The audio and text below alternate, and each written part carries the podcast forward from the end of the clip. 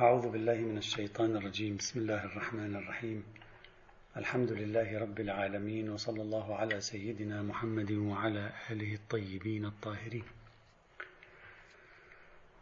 في المحاضرة السابقة تكلمنا عن صورة عامة لكي نتعرف على المناخ العام المحيط بفكرة الوحي عند العرفاء.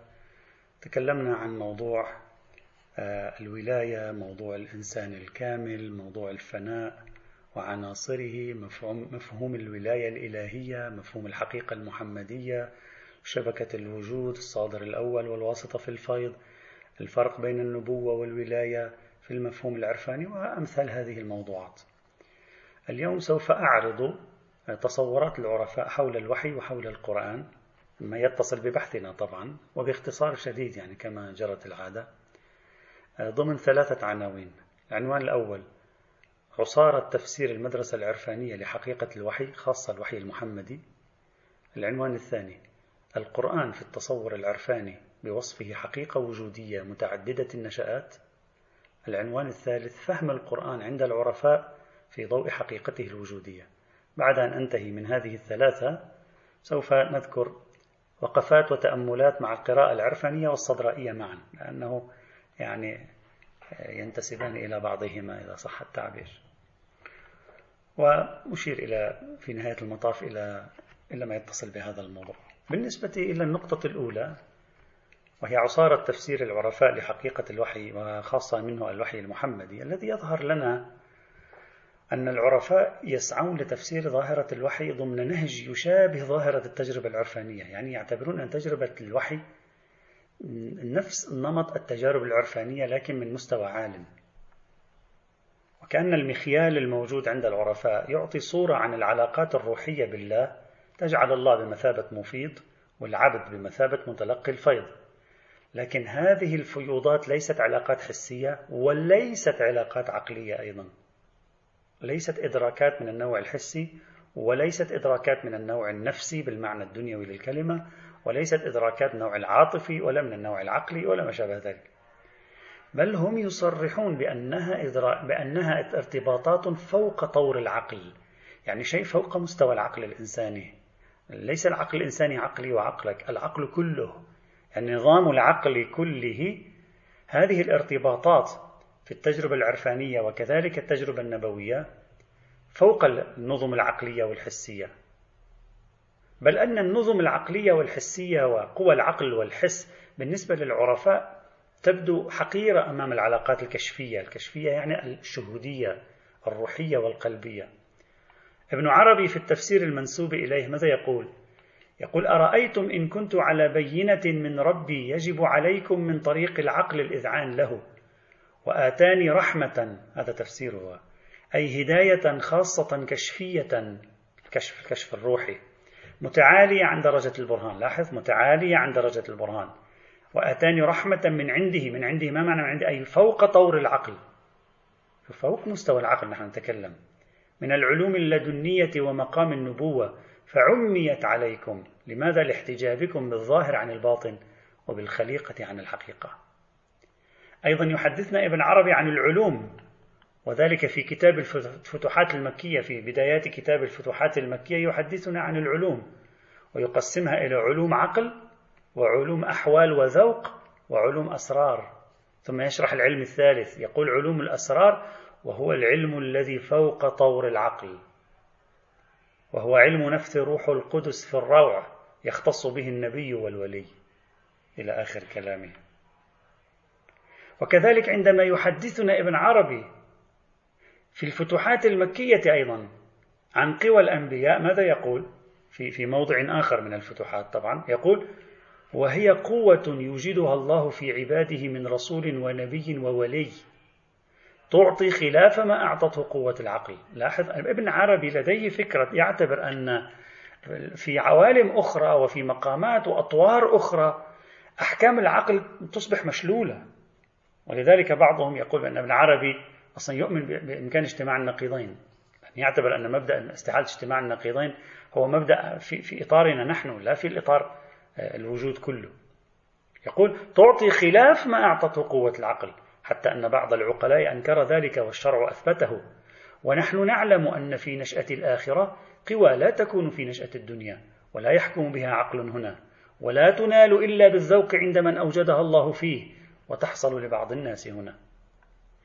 إذا ماذا يبدو لي؟ يبدو لي أن العرفاء أرادوا أن يتساموا في التجربة النبوية ويجعلوها في السمو على وزان عقيدتهم في علو التجربة العرفانية عن العقل والحس.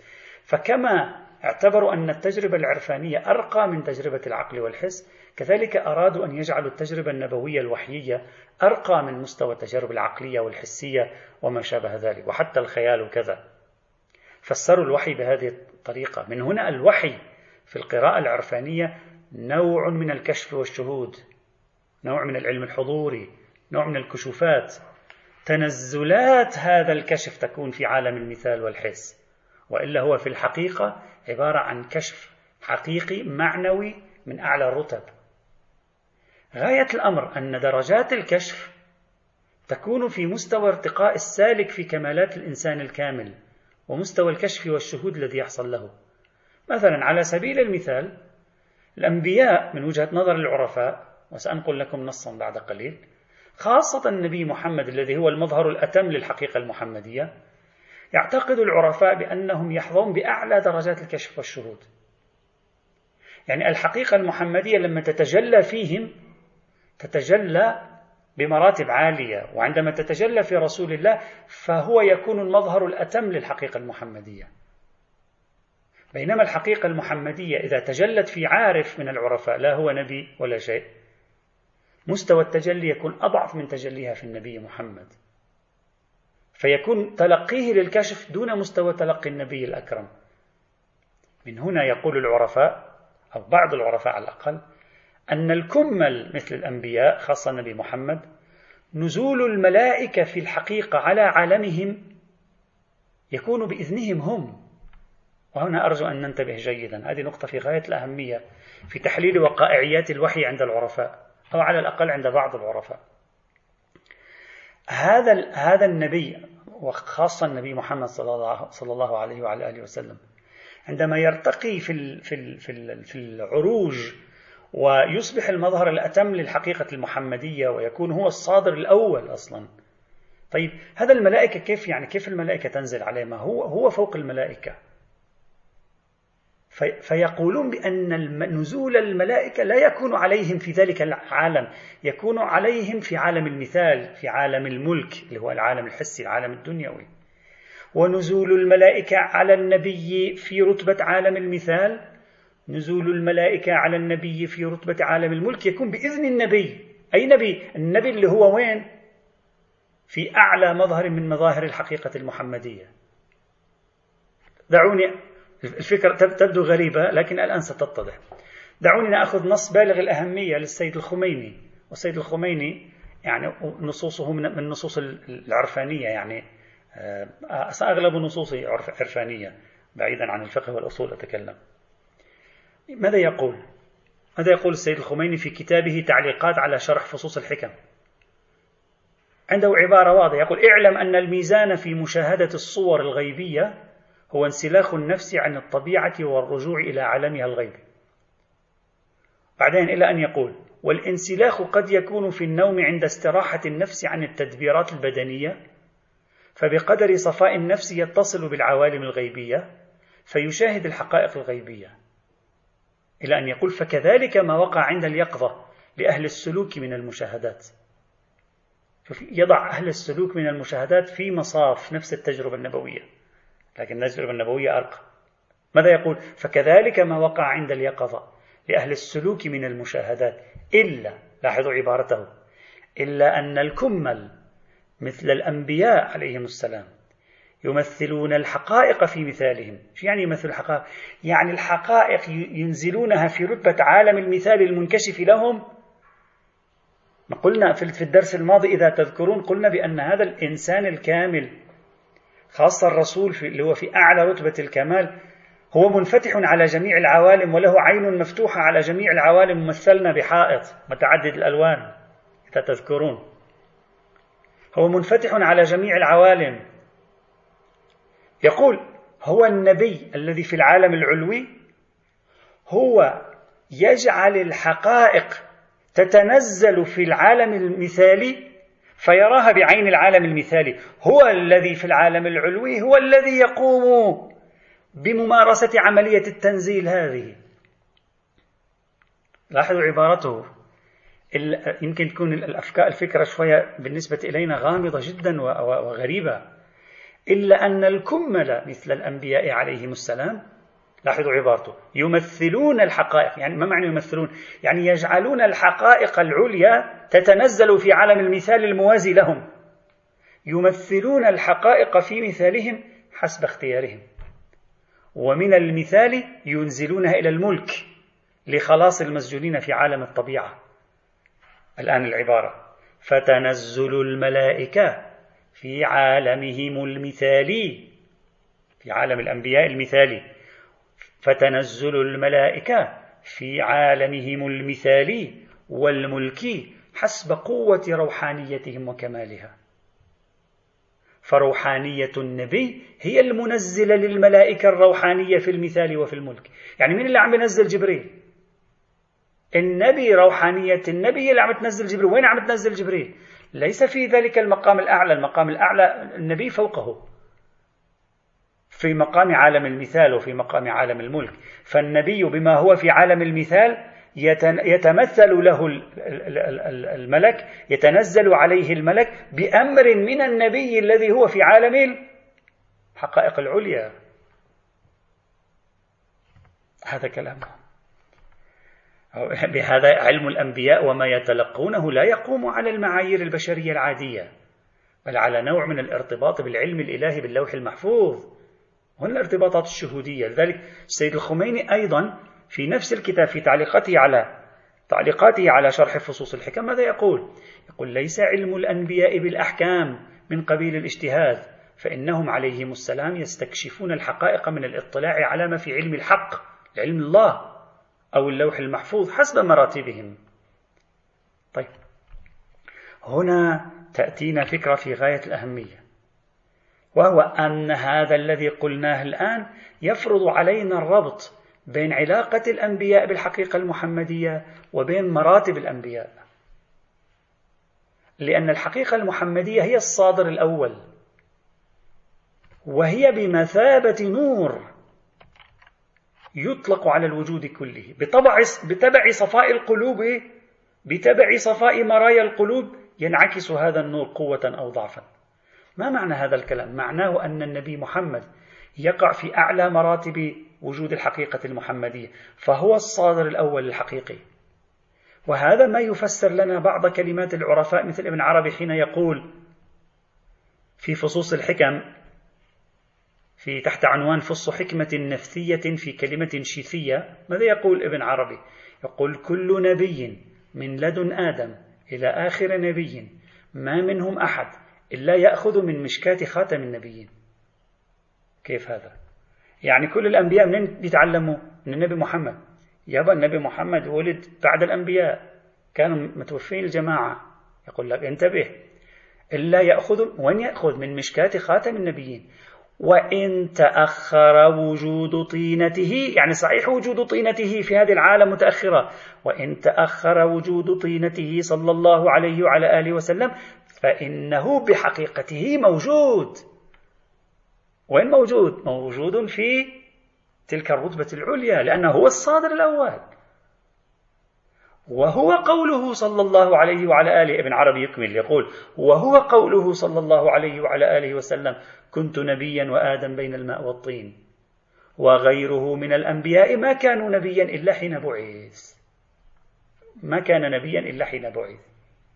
إذا لاحظوا الآن صار عندي أنا هنا شخصية النبي محمد بالخصوص هي الصادر الأول صارت.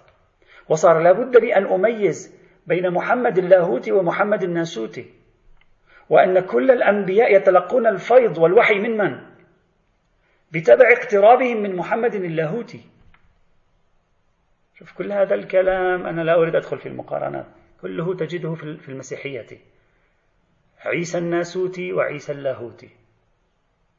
وما الفرق بينهما؟ أنتم اذهبوا قارنوا لا أريد أن أطيل هنا. أيضا هذا ما يؤكده السيد الخميني حين يقول وهكذا يقول يقول كما أن الفيض لا يصل إلى من حضرة الجمع لا يصل إلى التفاصيل المحضة إلا بعد عبوره في مراحل إلى أن يقول كذلك الفيوضات العلمية كل الفيوضات العلمية والمعارف الحقيقية النازلة من سماء سر الأحمدية النبي الأحمد لا تصل إلى الأراضي الخلقية إلا بعد عبورها على مرتبة العماء العلوية أو على المرتبة العماء العلوية. وفي نسخة المرتبة العلماء. الظاهر خطأ مطبعي. يعني الفيض ينزل من من النبي إلى المرتبة المرتبة العلوية ثم بعد ذلك ينزل إلى سائر الخلق ومنهم الأنبياء. بهذا يكون النبي محمد عند السيد الخميني هو خليفة الله الأعظم. بينما غيره خليفة سائر الأسماء الإلهية. ليس الله. اسم الأعظم. ولذلك هو يقول سائر الأنبياء هم خلفاء النبي محمد. هم الدعاة إلى نبوته ودعوته. وهذا النص الذي قرأته والإضافة التي أضفتها بإمكانكم أن تجدوها في كتاب مصباح الهداية أيضا للسيد الخميني. عبر هذا كله نفهم ما يطرحه بعض العرفاء أيضا من أن الوحي النبوي المحمدي ليس سوى نزول العين الثابتة المحمدية يعني نزول النبي محمد في مقام الحقيقة المحمدية. هو يتجلى على نفسه الدنيوية. يعني النبي محمد صار فيه له شطرين علوي ودنوي. ده صح التعبير. العلوي الوحي ما هو الوحي المحمدي؟ نزول العين الثابتة في مقام الحقيقة المحمدية للنبي على نفس النبي الدنيوية. لذلك بعضهم بعض الصوفية يقول نزل به الروح الأمين على قلبك. الروح الأمين هو درجة من النفس النبوية تنزل على قلبه اللي هي درجة ثانية من النفس النبوية. وهذا كلام كان العلامة الطبطبائي هذه قضية الروح الأمين. قد اعتبره رأيا سخيفا في تفسير الميزان. هذه العلاقة المبهمة لنا جدا بين النفس النبوية المحمدية الدنيوية. صار النبي محمد عنده نفس نبوية محمدية دنيوية وعنده روح قدسية وين؟ في العين في العين في الأعيان الثابتة في الحقيقة المحمدية في تلك الرتبة. العلاقة بين النفس النبوية المحمدية والروح القدسية المحمدية المتعالية هي عملية الوحي. هنا يأتي دور الملائكة. يساعدون على عملية الربط هذه. ماذا يحصل؟ الروح القدسية النبوية ثابتة بإذنها وبأمرها ينزل الملائكة ها على النفس النبوية المحمدية الدنيوية التي تحاول الصعود. وهنا يحصل التلقي. لهذا أيضا السيد الخميني يرى أن الملائكة والقرآن ينزلان بقدرة الروح النبوية المحمدية. على ما ينزل على النفس النبوية الدنيوية. بل السيد الخميني يعتبر أن الذين يقولون بأن تنزيل جبرائيل مرتبط بالأمر الإلهي وليس مرتبط بالشخصية المحمدية يعتبر أن هذا الكلام هو كلام أهل الظاهر. وهذا من إمكانكم أن تجدوه في مواضع متعددة من صحيفي النور للسيد الخميني خاصة في الجزء التاسع عشر. هذا كلام يعني يبدو لنا غريب جدا. يعني كل الذي نعرفه أن جبريل ينزل بأمر من الله على النبي محمد. الآن جبريل لا. الآن جبريل ينزل من الله ينزل على النفس النبوية الدنيوية المحمدية بأمر من الروح القدسية العلوية المحمدية. شوف حقيقة الوحي اختلفت تماما. ميكانيزم الوحي وقائعيات الوحي. ابن عربي أيضا يلفت نظرنا هنا. وهو يصف القرآن الكريم بأنه ذكر للنبي يقول وإن القرآن ماذا يقول؟ وإنه لذكر لك ولقومك. القرآن لا يقول ذلك يقول بأنه ذكر لك ولقومك. ماذا يقول ابن عربي في هذا الموضوع في الفتوحات المكية؟ يقول إن هو إلا ذكر لما شاهده. يعني النبي محمد هو في الحقيقة في مقام الصادر الأول وهو قد تتنزل عليه الفيوضات الإلهية. هو أول ظهور لله في العالم. الله قبله لا ظهور له. عندما يظهر يظهر في الحقيقة المحمدية مظهرها الأتم هو النبي محمد صلى الله عليه وعلى آله وسلم. النبي محمد حصل على تلك الرتب العالية. طيب القرآن هذا بعد ما نزل على النبي شو يعني نزل على النبي؟ يقول هذا القرآن لما نزل يذكره بتلك المقامات التي هو واصل إليها. وما حصل عليه في تلك الرحلة الوجودية القديمة. يعني هذا القرآن فقط يذكر النبي بذلك الذي حصل معه.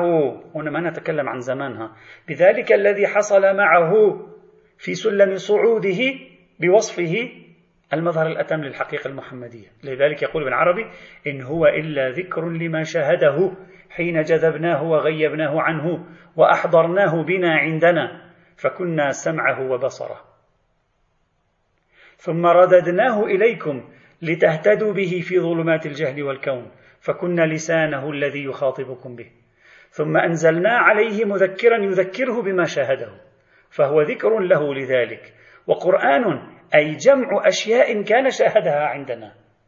مبين ظاهر له لعلمه بأصل ما شاهده وعينه في ذلك التقريب الأنزه الأقدس. إلى آخر كلامه. إذا بهذا قصة الوحي تبدو يعني نتكلم عن ظاهرة معراج. صحيح؟ نتكلم عن إذا النقطة الأولى التي أريد أن أذكر خلاصتها. الوحي في التصور العرفاني رحلة شهودية كشفية تجربة روحية فوق الحس فوق المثال فوق الخيال فوق العقل يرتبط بها النبي الارتباطات السامية هذه بالفيض الإلهي. وجوهر عملية تنزيل الملائكة عبارة عن في الوحي المحمدي عبارة عن أن الروح القدسية المحمدية بوصفها المظهر الأتم للحقيقة المحمدية بإذنها تنزل الملائكة على النفس الدنيوية المحمدية. فتنكشف للنفس الدنيوية المحمدية في عالم المثال وعالم الملك تنكشف آثار الوحي من ألفاظ ومن مظهر ملائكي وما شابه ذلك. أرجو أن أكون قد استطعت توضيح الفكرة لأن الأفكار جدا غامضة ولا أريد أن أعلق الآن. هذه النقطة الأولى. النقطة الثانية. ما هو تصور العرفاء للقرآن؟ نحن تصورنا القرآن وحي نزل من عند الله وعبارة عن كتابه وهذا وما فيه من علم. أما العرفاء تعاطوا مع هذه القضية بطريقة مختلفة عن السائد. لم ينظروا للقرآن على أنه بهذه الطريقة اللي أنت بتشوفها. القرآن عبارة عن حقيقة وجودية. وهي عبارة عن العلم الإلهي. وهذا العلم الإلهي يتنزل ويظهر في الرتب الوجودية إلى أن يصل إلى أدنى رتبة وهي رتبة عالم الألفاظ والمعاني. اللفظ معنى. لذلك يقول السيد الخميني في شرح دعاء السحر كتابه شرح دعاء السحر يقول فإن للقرآن منازل ومراحل وظواهر وبواطن.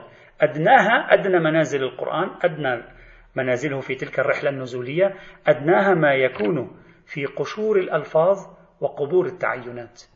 أدنى الرتب هي الذي يكون في الألفاظ ولكن في رتب عالية. من هنا هم يفهمون القرآن بطريقة الذهاب نحو القرآن الأعلى. لهذا صدر المتألهين كما قرأنا في إذا تذكرون في المحاضرة السابقة قال بأن النبي تلقاه بسمع عقلي وبصر عقلي في ذلك العالم. لهذا من الطبيعي ابن عربي في كتاب الفتوحات المكية ماذا يقول؟ يقول ظهر في قلبه القرآن يعني ظهر في قلبه على صورة لم يظهر بها في لسانه يعني الذي أتى إلى قلب النبي القرآن الذي نزل على قلب النبي غير القرآن الذي خرج من لسان النبي. هذه رتب القرآن الذي خرج من لسان النبي رتبة نازلة. انتبه ماذا يقول؟ يقول فإن الله جعل لكل موطن حكما. لا يكون لغيره. وظهر في القلب أحدي العين فجره الخيال وقسمه. في القلب ظهر بشكل ليس هناك تجزئة فيه. الخيال قام بعملية تقسيم فأخذه اللسان فصيره ذا حرف وصوت. وإلا هو بالأصل لا ذا حرف ولا ذا صوت. وقيد به سمع الآذان وأبان أنه مترجم عن الله. هذا النص من النصوص الخطيرة. التي ينسب من خلالها إلى ابن عربي أنه يقول النبي هو المترجم. القرآن لم ينزل بألفاظ. القرآن عبارة عن تجلي نزل على النبي أحدي العين في قلبه وأن النبي قام بعملية تحويله إلى ألفاظ. هذا الذي طرحه الدكتور عبد الكريم سروش في العقدين الأخيرين. وثارت عليه ضجة فيه. إذا لكي نفهم هذه الصورة صورة القرآن لازم نفهم نحط في بالنا فكرة التجلي فكرة الظهور فكرة العلم الإلهي فكرة الحقيقة المحمدية فكرة التنزلات. هذا كله يجعلنا نفهم أن القرآن واحد من هذه لأن القرآن ليس إلا علم الله. ولذلك فيه جميع العلوم. وشو معنى فيه جميع العلوم؟ شو معنى هو تبيان لكل شيء؟ يعني كل شيء موجود هو العلم الإلهي. غاية الأمر لما يتنزل يأخذ أوضاعا معينة. والنبي تلقاه أين؟ تلقاه في تلك الرتبة الأعلى. إذا عندما نقول بأن العالم عبارة عن شيء واحد وكل ما هنالك مظاهر وتجليات للحقيقة الوجودية الواحدة هذا معناه كلما ابتعدنا عن الحس والعقل وغصنا في, في, في, في, في أعماق الوجود اكتشفنا أن القرآن الكريم اللي هو كلام الله ليس إلا علم الله. نحن نفكك نتيجة تعدد الظهورات. إذا هذا يعني أن القرآن ظهر في مرتبة ونشأة أدون من الذات الأحدية لأن في الذات الأحدية لا يوجد ظهور. الذات الأحدية الإلهية هي مقام غيب الغيوب عندهم مقام العماء المطلق. هناك لا ظهور ولا أحد يمكن أن يصل إلى هناك حتى النبي محمد. لكن لما بدأت الظهورات والتنزلات ظهر القرآن يعني العلم الإلهي. مارا برحلة طويلة من التجليات في النشآت المختلفة إلى أن وصل نزولا إلى عالم الحس والألفاظ. النبي أيضا هو الإنسان الكامل. فعندما يصعد حاصلا ليكون موجودا في جميع النشآت فهو قد أدرك القرآن بالشهود. وين؟ في أعلى نشأة. في أول لحظة خروجه من مقام الذات الأحدية أدركه تلقاه حصل له الوحي هناك.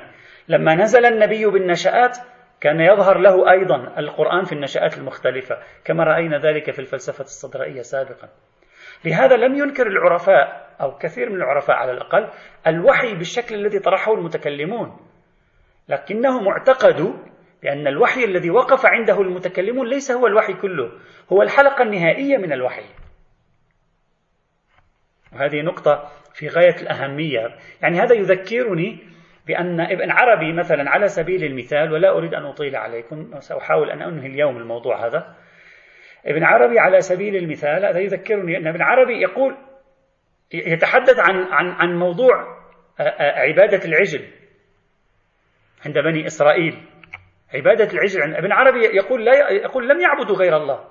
هم عبدوا الله. لأن ابن عربي يعتقد أنه لا يمكن لأحد أن يعبد غير الله. لأنه يفسر الآية 23 من سورة الإسراء وقضى ربك ألا تعبدوا إلا إياه. يعتبرها هذه من القضاء التكويني وليس القضاء التشريعي. لا يمكن لأحد أن يعبد غير الله. عباد الأصنام يعبدون الله ولا يعبدون غير الله. لأن كل شيء هو مظاهر الوجود الإلهي. فمن يعبد أي شيء هو يعبد الله. لذلك عنده شعر منسوب إليه أن الكلب والخنزير والراهب وما شابه ذلك كل هذا آلهتنا. أي شيء عبدت فأنت لا تعبد سوى الله. إذ لا شيء في العالم غير الله حتى تعبده. إذا المشكلة عند ابن عربي ليست في عبادة غير الله. وإنما في أن الذين عبدوا الأصنام لم يتبعوا ما طلبه منهم أنبياؤهم من ماذا؟ من الترفع عن عبادة شكل من أشكال الظهور والتجلي الإلهي المطلوب الارتقاء ليعبدوا صاحب هذه التجليات. وهنا تقع بالضبط مدارج العبادة ومراتب العباد. بإمكانكم أن تراجعوا هذه الفكرة في موضوع آه، عجل بني إسرائيل في في الفتوحات المكية أيضا طرحها أيضا في فصوص الحكم في أكثر من موضع طرحها ابن عربي في رسائله في كتاب المسائل وغيرها. إذا الوحي فهمناه كيف يتم. القرآن أيضا صار حقيقة وجودية ذات نسخ متعددة تبعا للمراتب الوجودية المتجلية والنسخة اللفظية ليست إلا أدنى هذه المراتب في هذا الموضوع. هذه النقطة الثانية. إذا خلاصة حقيقة الوحي عند العرفاء خاصة الوحي المحمدي كيف يتم في العلاقة بين الروح القدسية والنفس النبوية ودور الملائكة هنا. اثنين حقيقة القرآن عندهم ليست القرآن كما نتصوره القرآن حقيقة وجودية ليست إلا العلم الإلهي. في أول ظهور لها يتلقاها النبي في روحه القدسية بوصفه الصادر الأول وتتنزل في المراتب وتنكشف له أيضا بتبع تنزله هو في المراتب لأنه هو موجود أيضا في كل المراتب الوجودية. وصولا إلى هذه النسخة الأخيرة. النقطة الثالثة في في في نظرية العرفاء فهم القرآن عند العرفاء في ضوء حقيقته الوجودية.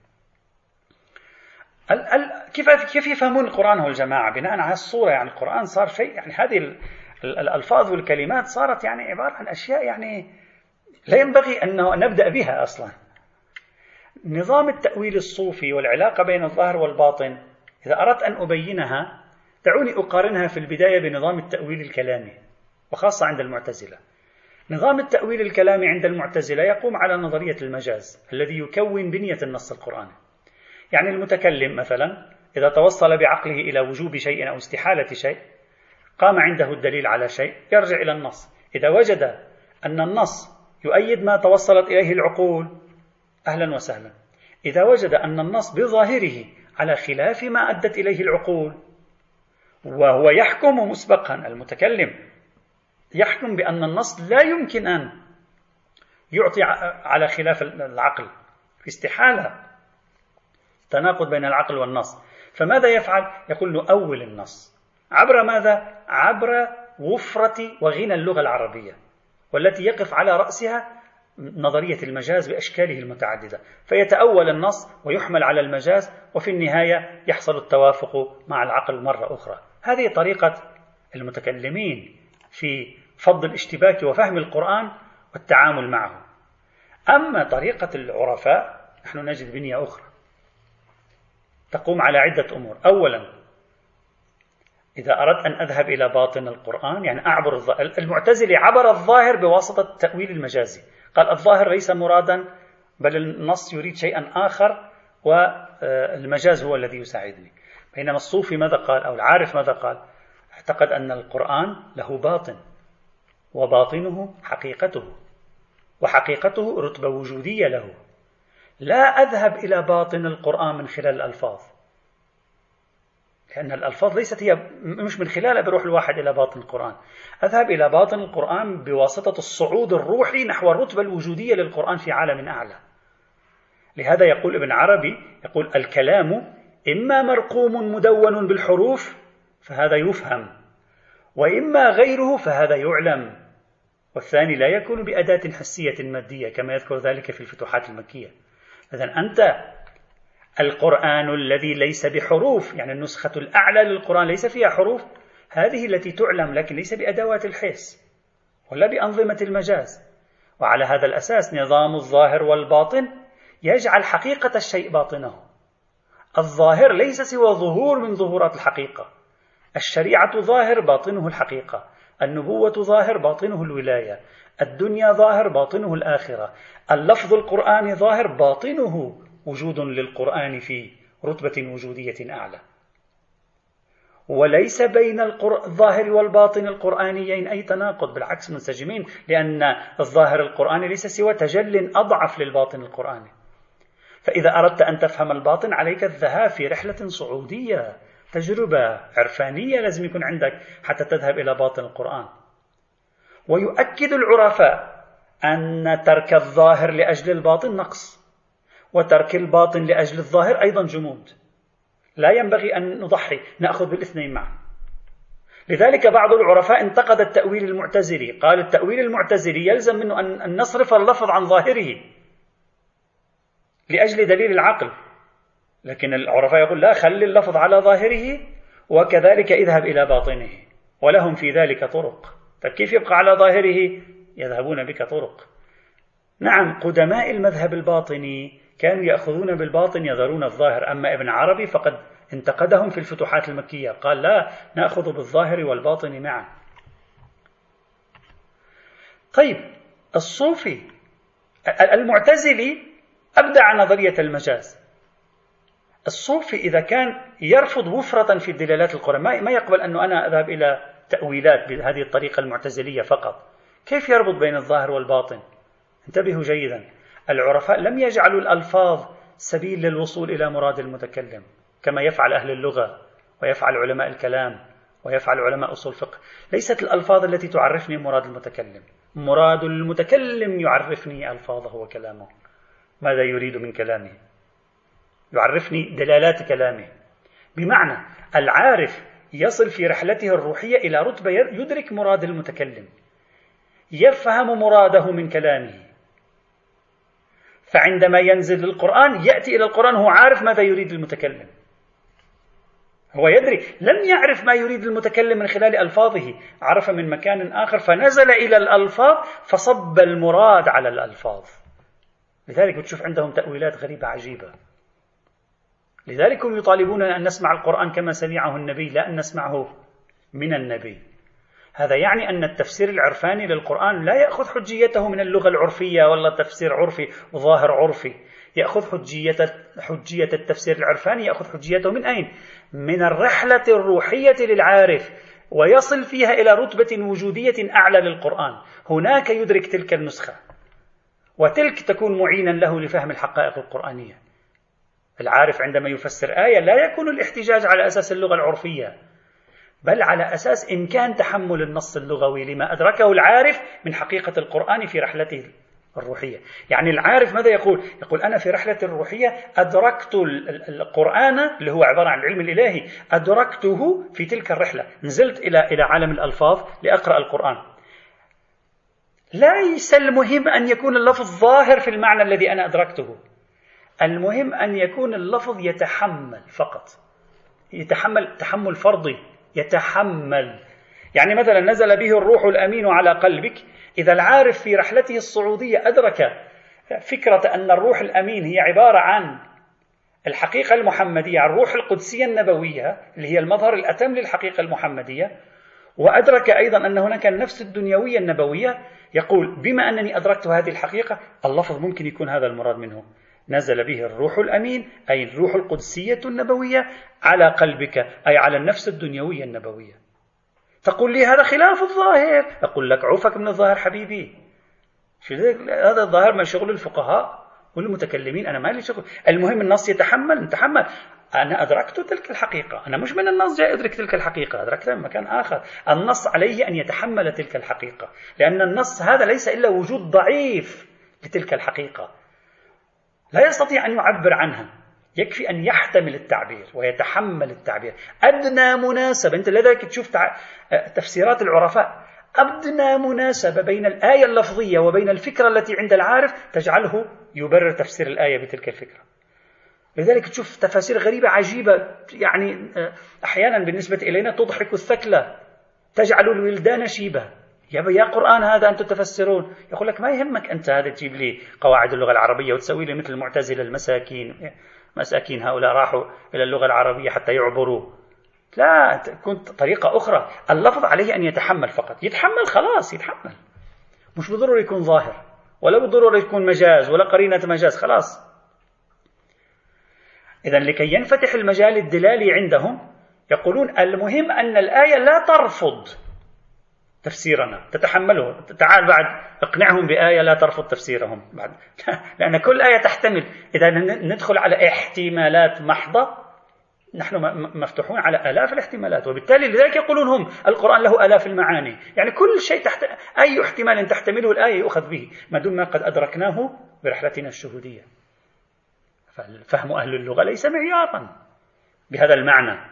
للمعيارية. هذا هو سبيل التأويل الصوفي أو العرفاني. أنا أخواني أستخدم تصوف هنا. لا أقصد المعنى السلبي عند بعض الشيعة. من كلمة تصوف لها معنى سلبي ويستبدلونها بالعرفان. لا صوفي عرفاني واحد أقصد هنا.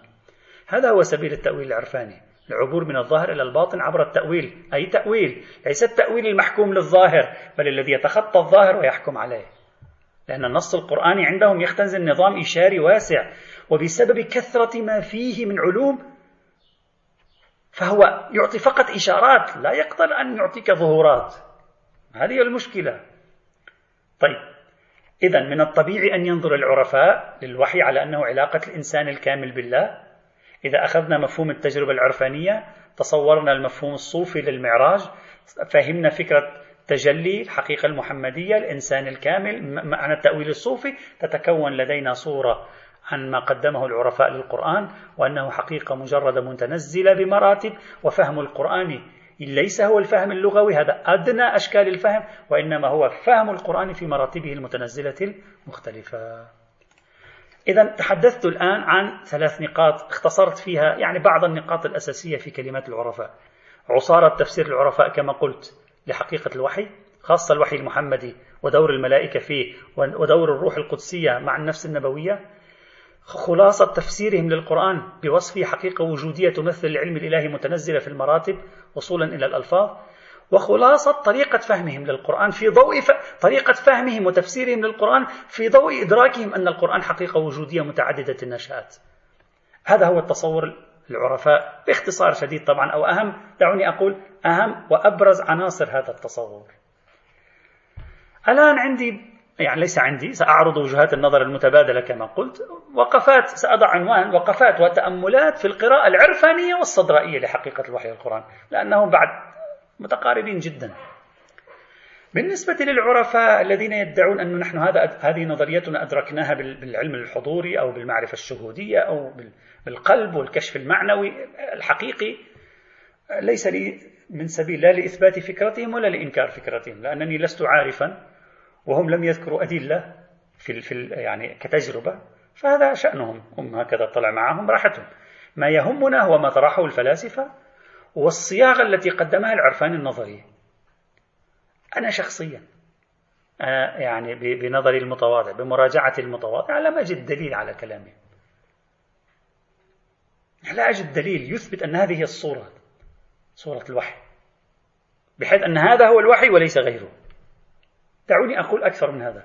إما نحن لا نفهم ما يقوله العرفاء. لم نجد دليل على كلماتهم. أو أو لا. إما إما نحن لا نفهم ما يقول العرفاء بمعنى لم نجد دليلا على كلماتهم هذه ولا نعرف من أين عرفوا ذلك فيكون الجهل منا نحن. أو أن العرفاء يذكرون سلسلة ادعاءات شخصية. لم يثبت بوجه معقول معناها. هل هم يقولون هذا فوق العقل هذا يعني يعني لا ننكر لكن لا ينبغي أن يخيفنا أيضا. يعني كل ما واحد جاب له كلمة وقال هذا فوق العقل وأنتم الظاهريون وأنتم يعني معناته يرعبنا بهذا لا ما يرعبنا. نعم لا ننكر ما قال إذا ما عندنا دليل على الإنكار هذا صحيح. لكن هذا لا يعني أن قوله حجة. التجربة العرفانية حجة لصاحبها وعليه هي حجة له وعليه وليست حجة على الآخرين. لا يمكن تعميمه وهذا شيء طرحه العديد من العلماء ليس آخرهم. الشيخ مصباح يزدي رحمه الله الذي تكلم بصراحة عن هذا الموضوع. العرفاء يطرحون أشياء لا نكاد نفهمها يعني. لا نكاد ندرك وجها معقولا لها في إطار الأدلة. يعجبني هنا أن أستعير عبارة للسيد محمد باقر الصدر في كتابه في بحوث في علم الأصول. في بحث الطلب والإرادة هناك في علم الأصول بحث اسمه بحث الطلب والإرادة. في الحقيقة بحث فلسفي كلامي أيضا.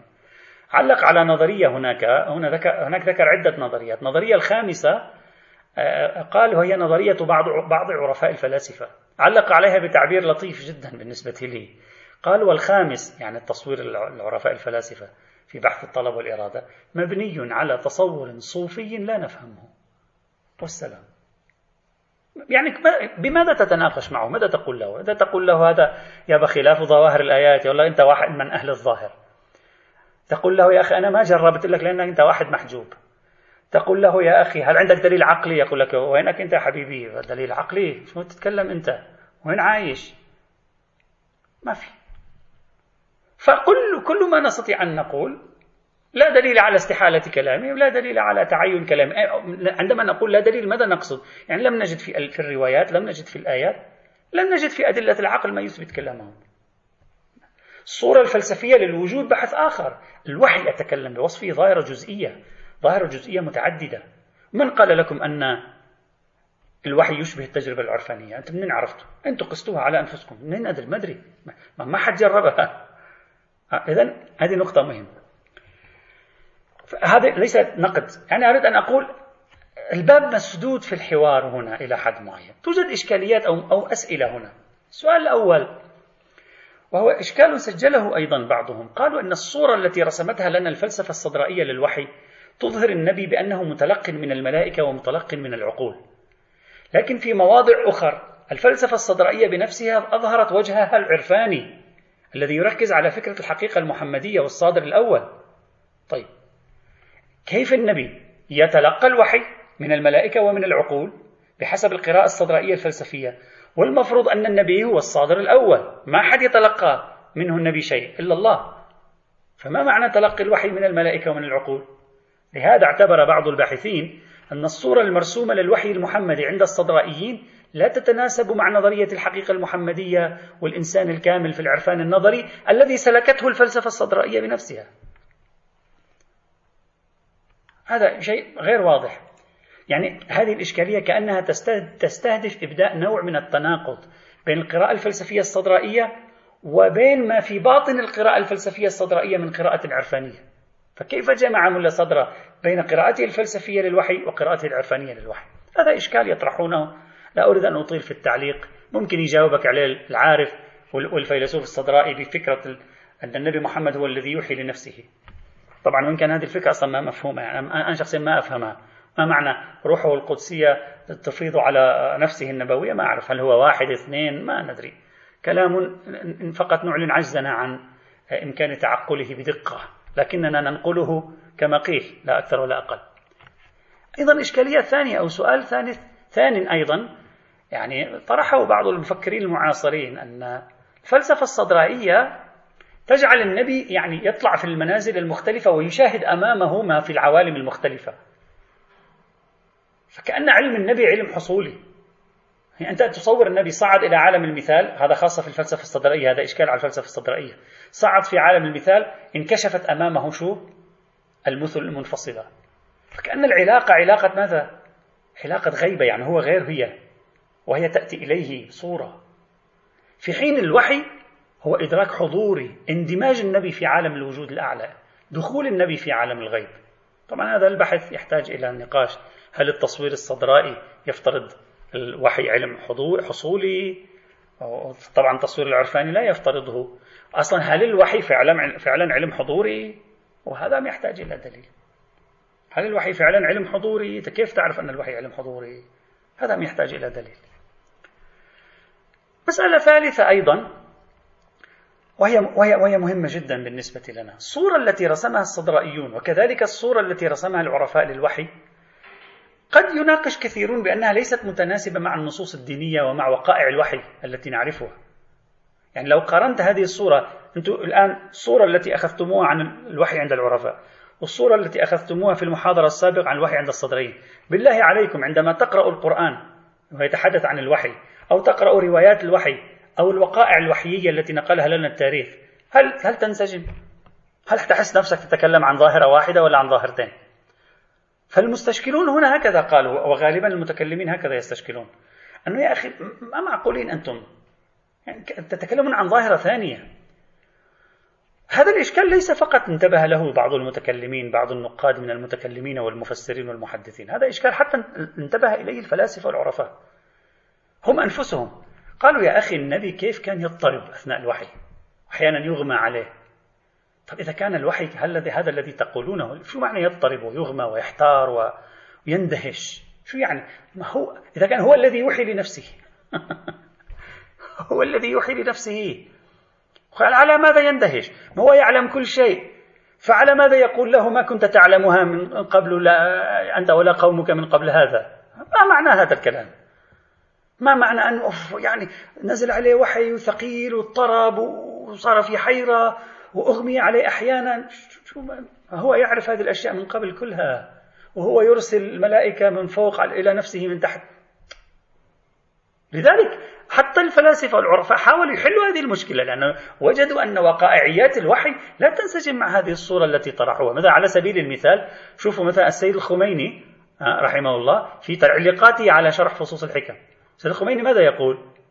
يقول ولا ينافي ذلك. انتبه السيد الخميني بعد أن عرض فكرته انتبه. قال ولا ينافي ذلك ما حدث لهم من الاضطراب وشبه الإغماء عند نزول الوحي. ليش لا ينافي؟ يقول السبب في ذلك أن هذه العوارض التي حدثتهم بسبب أن جسمهم ضعيف على تحمل ظهور الأرواح المجردة في الأجسام. يعني نزول هذه الأرواح وهذا الشيء على أجسامهم جعلها ضعيفة فأغمي عليه. شوف لاحظوا ماذا يقول فإن ضعف أجسامهم الشريفة عن تحمل ظهور الأرواح المجردة فيها غير, قو غير قوة مقام الروحانية والجنبة الإلهية الولوية فيهم. فكك الإمام هنا الخميني بين الجسم والروح. فكك بين الاضطراب والإغماء. كل هذه العوارض التي توجد راجعة لضعف قدرة الجسم على تحمل الوحي لا لعجز قدرة الروح. يعني المشكلة راجعة بتعبير أوسع راجعة لضعف النفس الدنيوية النبوية عن تحمل ذلك. المضطرب هو النفس الدنيوية النبوية لا الروح القدسية النبوية. بعضهم حاول يذهب إلى تحليل آخر يقول هذا يحصل للنبي كان عندما يأتيه الخطاب الإلهي المباشر لا عندما يأتيه جبريل. الخطاب الإلهي المباشر بعد يأتي من الله إلى الصادر الأول. فلذلك ينهار وجابوا حتى بعض الروايات موجودة عن أهل البيت في هذا الإطار في التمييز أنه عندما كان يحصل الإغماء للنبي ما الذي كان يحصل؟ الذي كان يحصل هو خطاب الله المباشر. طبعا ويوجد روايات معارضة وإلى آخره. هنا على أي حال النصوص الدينية ليست فيها رائحة هذه الصورة التي يرسمها العرفاء والفلاسفة الصدرائيون بل ظواهرها على عكس ذلك. لهذا لاحظنا أن العرفاء ينتقدون أي مناقشة لهم بأن مستند صاحبها هو الظاهر. ولذلك وجدناهم يعبرون عن من يختلف معهم. يقول هؤلاء مسلك أهل الظاهر. وأنا في رأيي أحيانا أحيانا رغم أنني من المعجبين جدا بالعرفاء كتجربة روحية أحيانا ما في مجال تتحاور مع العرفاء. سبيل الحوار منغلق أمامه لأن أفق التحاور متفاوت. ما فيك تتحاور بالعقل مع شخص يكلمك من من خارج إطار العقل. ما فيك تتحاور بالحس مع شخص يكلمك بالعقل. هذا هذا شيء طبيعي. سبيل الحوار معه أحيانا تجده منغلق أحيانا لا أقول دائما بالعكس أحيانا تجده منغلق لأنه لا يقدم لك أي دليل معقول ومنطقي. نعم ينحت منحوتة رائعة الجمال يرسم صورة رائعة الجمال. نعم. ولكن ما تستطيع تثبتها. وحتى الروايات اللي بيستدلوا فيها على أن النبي محمد هو الصادر الأول أول ما خلق الله نور نبيك يا جابر فيها كلام كثير في علم الحديث. وأنا بحثت عن بعض هذه الروايات في كتاب إضاءات كتابي المتواضع إضاءات وبينت أن هذه الروايات من الروايات من الصعب أن تتثبت حديثيا منها أنه هو الصادر الأول وأول ما خلق الله نور نبيك يا جابر. حتى نقول أن الأنبياء يتلقون الفيض من الله عفوا من النبي محمد. هذا كله يحتاج إلى أدلة. هم وصلوا إلى ذلك من خلال الكشف. حجة لهم وعليهم. لا ننكر حيث لا دليل على الإنكار لكن لا نستطيع أن نتثبت. السؤال الأخير هنا ما هو موقع اللفظ القرآني في القراءة الصدرائية والعرفانية؟ في تقديري القراءة الصدرائية والعرفانية لا تستطيع أن تثبت لنا انتساب اللفظ للنبي أو لله.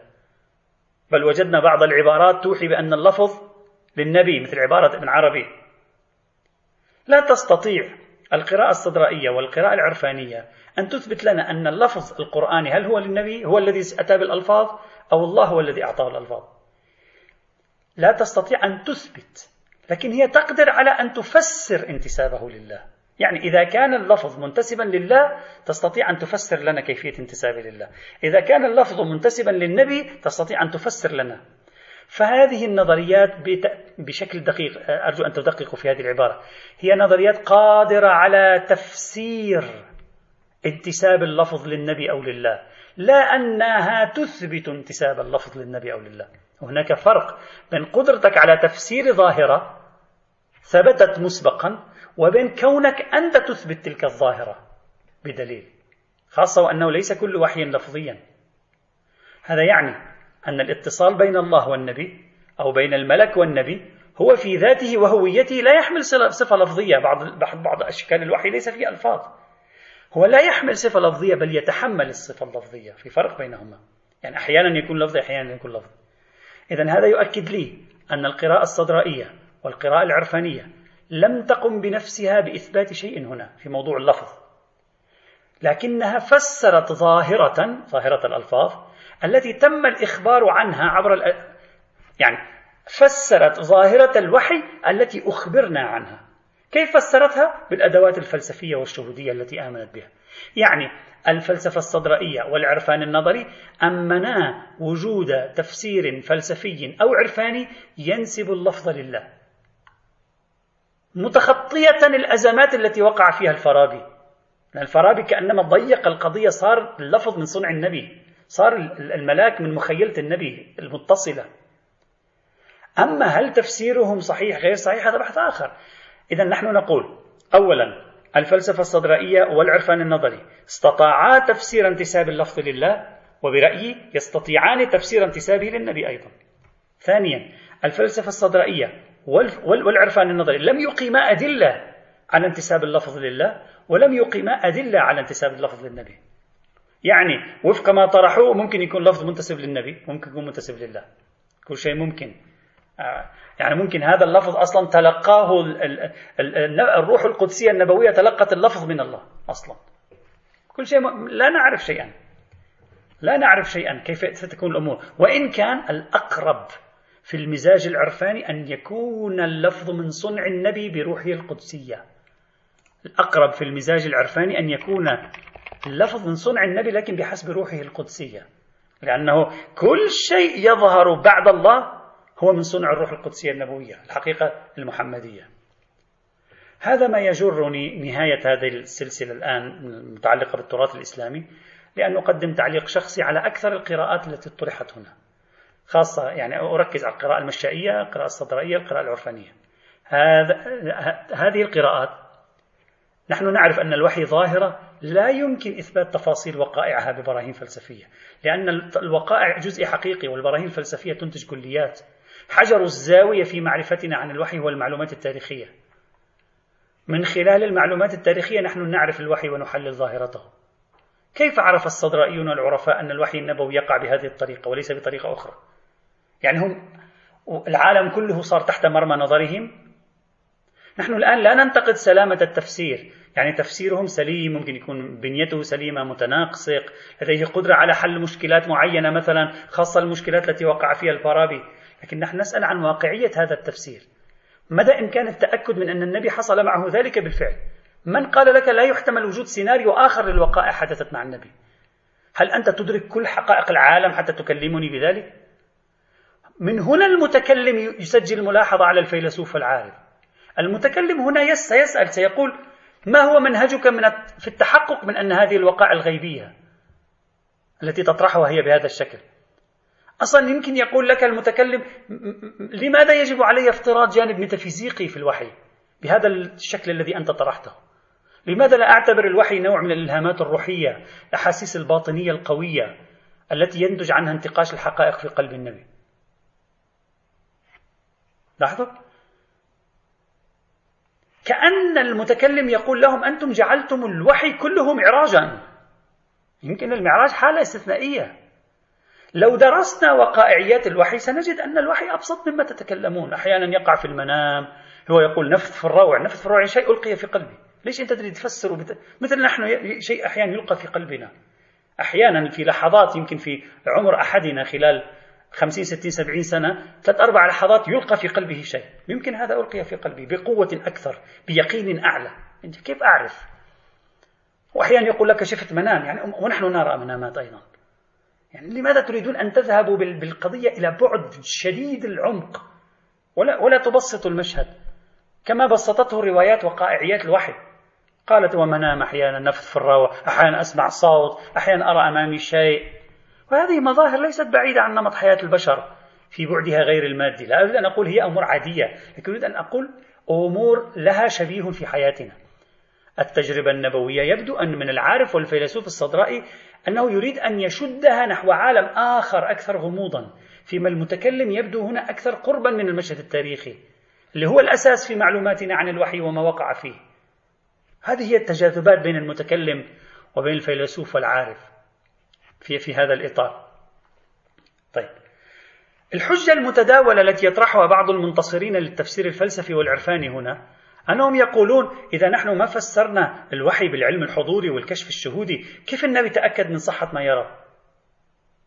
فيش شيء يستطيع أن يؤكدك من صحة ما ترى إلا العلم الحضوري والكشف الشهودي. هو الذي يجعله على يقين. لكن في تقديري هذا ليس حجة في مقابل ما يطرحه المتكلم مثلا. أصلا أنا لا يعنيني من أين جاء اليقين للنبي بصدقية الوحي. إحنا ما ندري. النبي حصل له يقين بصدقية الوحي.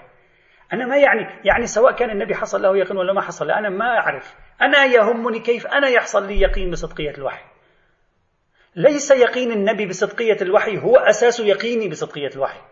يقيني بصدقية الوحي ناتج عن أدلة إثبات النبوة. اللي هي مثل المعجزة وغيرها من 10 15 طريق سلكوه في إثبات النبوة موجود في الكتب المفصلة في علم الكلام وغيرها. يعني أنت تريد أن تقول لي إذا أنا إذا أنت ما قبلت النظرية العرفانية فأنت ستجعل يقين النبي مهتزا.